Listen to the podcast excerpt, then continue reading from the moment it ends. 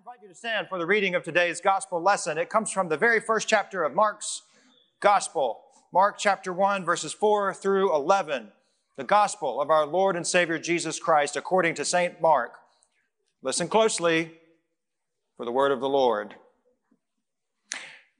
John the baptizer appeared in the wilderness, proclaiming a baptism of repentance for the forgiveness of sins and the whole Judean region and all of the people of Jerusalem were going out to where uh, he was to be baptized by him in the river Jordan, and they were confessing their sins.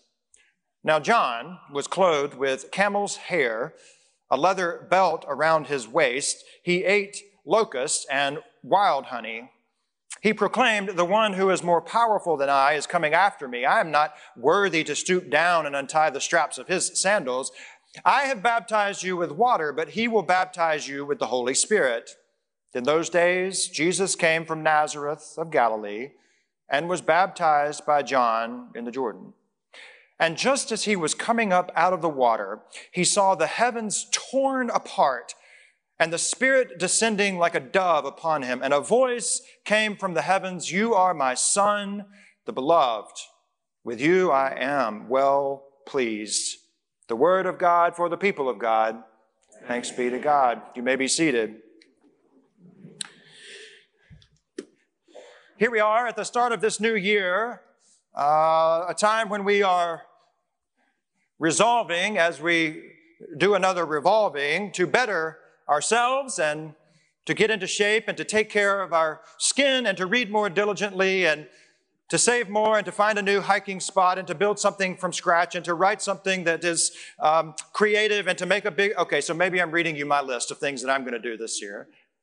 But in 2024, setting goals is something that we do.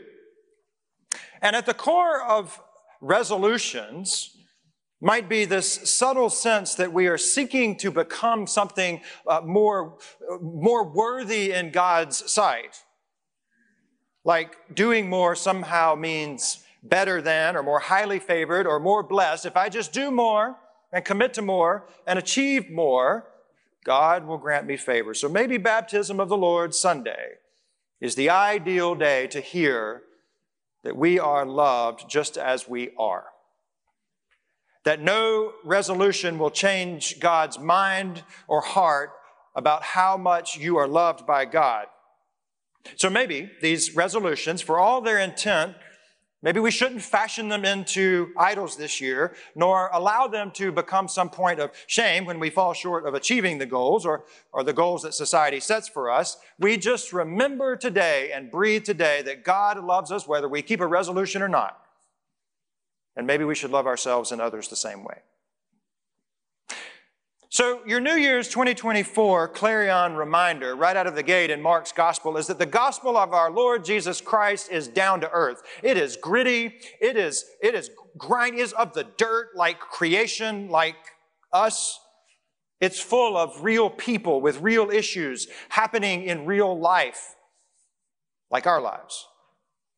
And it includes a God who cares enough to enter these muddy waters of your life and mine. The gospel of Christ is real, it is tactile, it is sensory, it's fleshy, and, and so, so often the ways of God are revealed to humans through real elements, like water, like bread and a little juice. And so Mark tells us about these elements like running water and flames and camel hair clothing, the familiar aroma of a leather belt, edible bugs and syrupy honey, and shoe tying evangelists and parting clouds, doves, and an audible voice from the sky. You know what happens in the baptism of the Lord according to Mark? Mark will not allow his hearers to become so enamored with this transcendent, uh, ethereal nature of, of God. He situates God in Christ squarely in our human story. And I love that. I love that God came into our messy lives, came into the waters with us. What does it say to you that God is willing to get dirty and splash around? Little grimy. I suppose that's why everyone was flocking to the Jordan River to hear from John and to be baptized. I hope you picked up on that. All came from the Judean uh, region and from Jerusalem. They came to the middle of nowhere to hear a preacher preach from the middle of a river.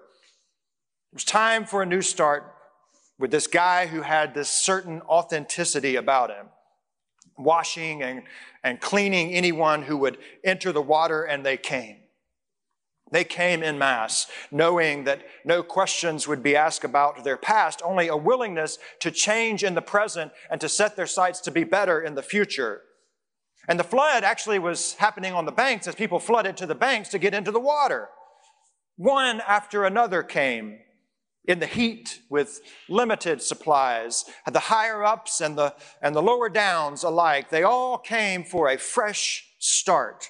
To hear, as you just heard and I just heard in our communion liturgy, they needed to hear someone say, You are forgiven. Forgiveness, forgiven, to forgive, to be forgiven, to forgive another. The root of that word is give, because it's God's act of generosity to give those who are willing to undergo a fresh start the opportunity to receive a fresh start. Mark's gospel, it's earthy, it's real, it's fast, it's, it's like life, and sometimes it moves so quickly like us that Mark doesn't have time to jot down all of the details, and so it begs us to ask some questions to fill in some gaps, like how deep is that water before I, I get down in it? Mark?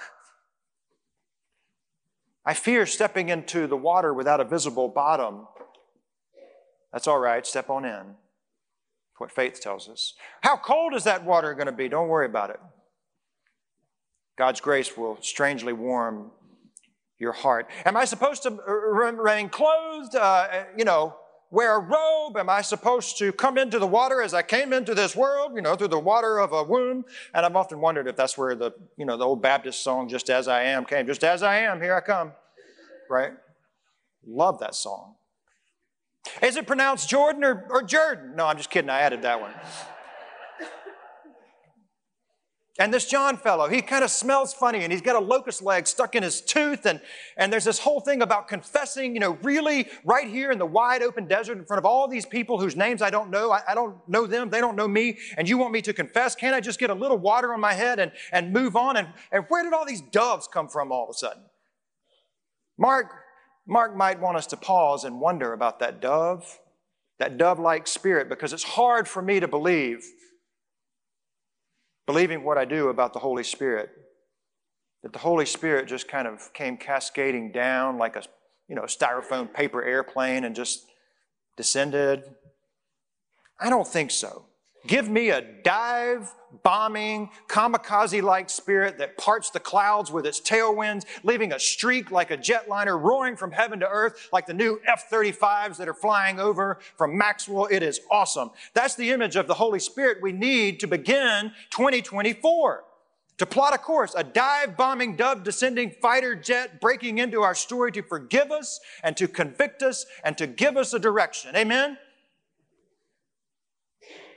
We need a dive bombing Holy Spirit to break into our lives, to battle life's demons and devils, those within and those around. We need the truth about a God who cares enough to come into this messy life of ours and, and that God would part water and part sky, do whatever it takes to suspend the laws of nature to get to where you are. And in prime Markan fashion, just like a dove speeding to earth, Jesus just shows up. No birth narrative, no prelude, just out of nowhere. Next, next, next. There he is, the one I've tell, told you about. And Jesus comes into the water. Strange. But for Mark, as it should be for us, the baptism of Jesus is, is about his identity. He is who the prophets said he would be. He is who he says he is. He is who the demons say he is. He is who the disciples will say he is once they figure it out after resurrection. He is who we need in a Savior, even though we will forever reject the purpose for which He entered the muddy waters of our life, and that is through humility and servanthood. I hope it's not lost on us that yesterday was the Epiphany of the Lord. It was the 12th day of Christmas, right? Or more liturgically, it's National Take Down Your Christmas Tree Day. Yep. It's that event, the Epiphany, the Magi followed a star of all things to find a baby.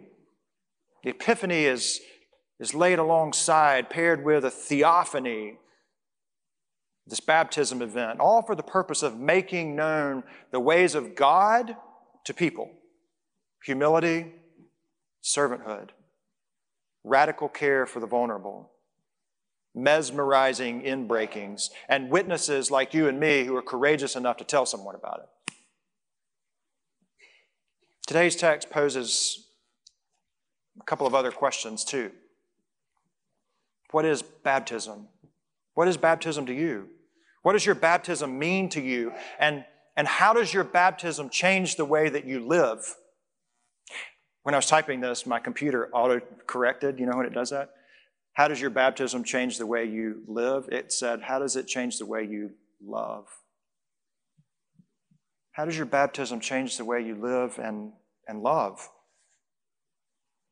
It may be a dive bombing spirit moment, I don't know. I've been a part of a, count, a countless baptisms, and you have witnessed thousands here and in other churches. Parents have made promises to the church and to their child. The church has made promises back to those parents and to one another. Uh, baptism always happens in community.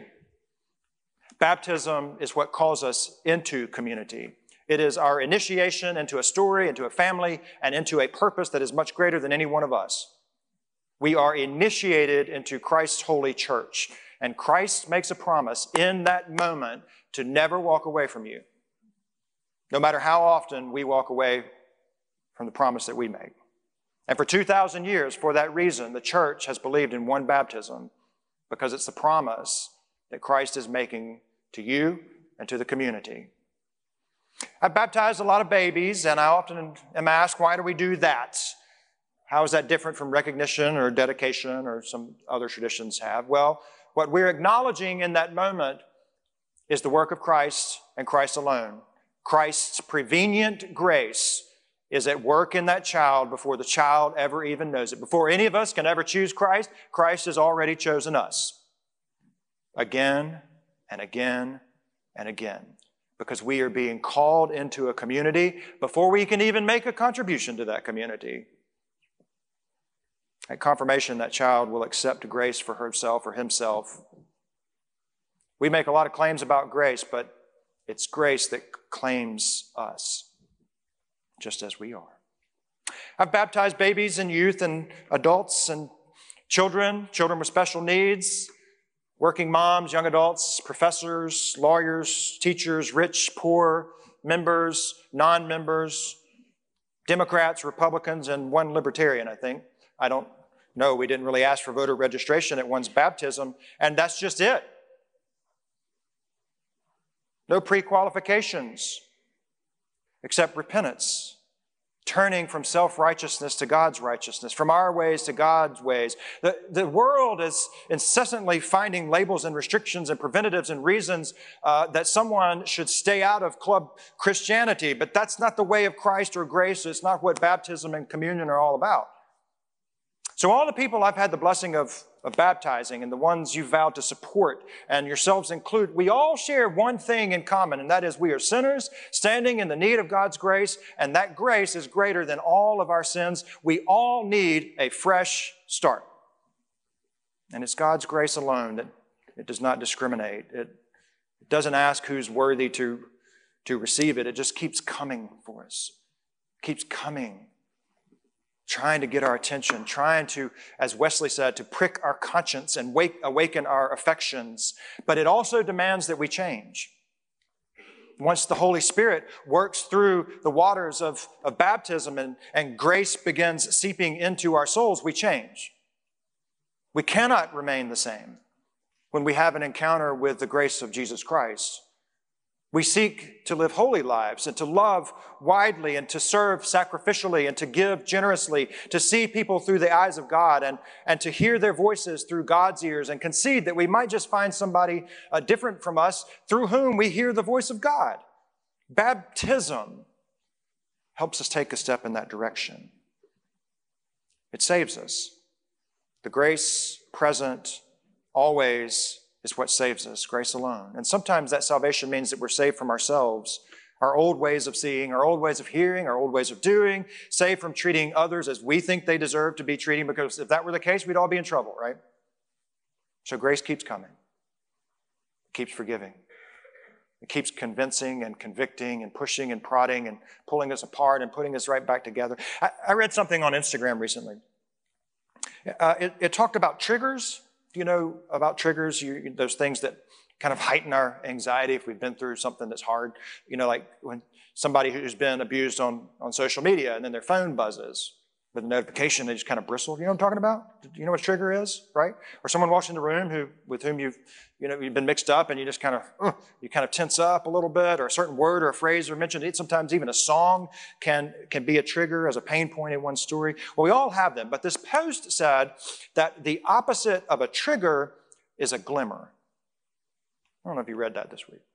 Glimmers are tiny moments of joy and peace and possibility and once we began looking for them, we find that they're all around. And that made me think of water, glimmering water, so calm and inviting, like grace itself, like the arms of Christ, eyes glimmering to welcome us into his family.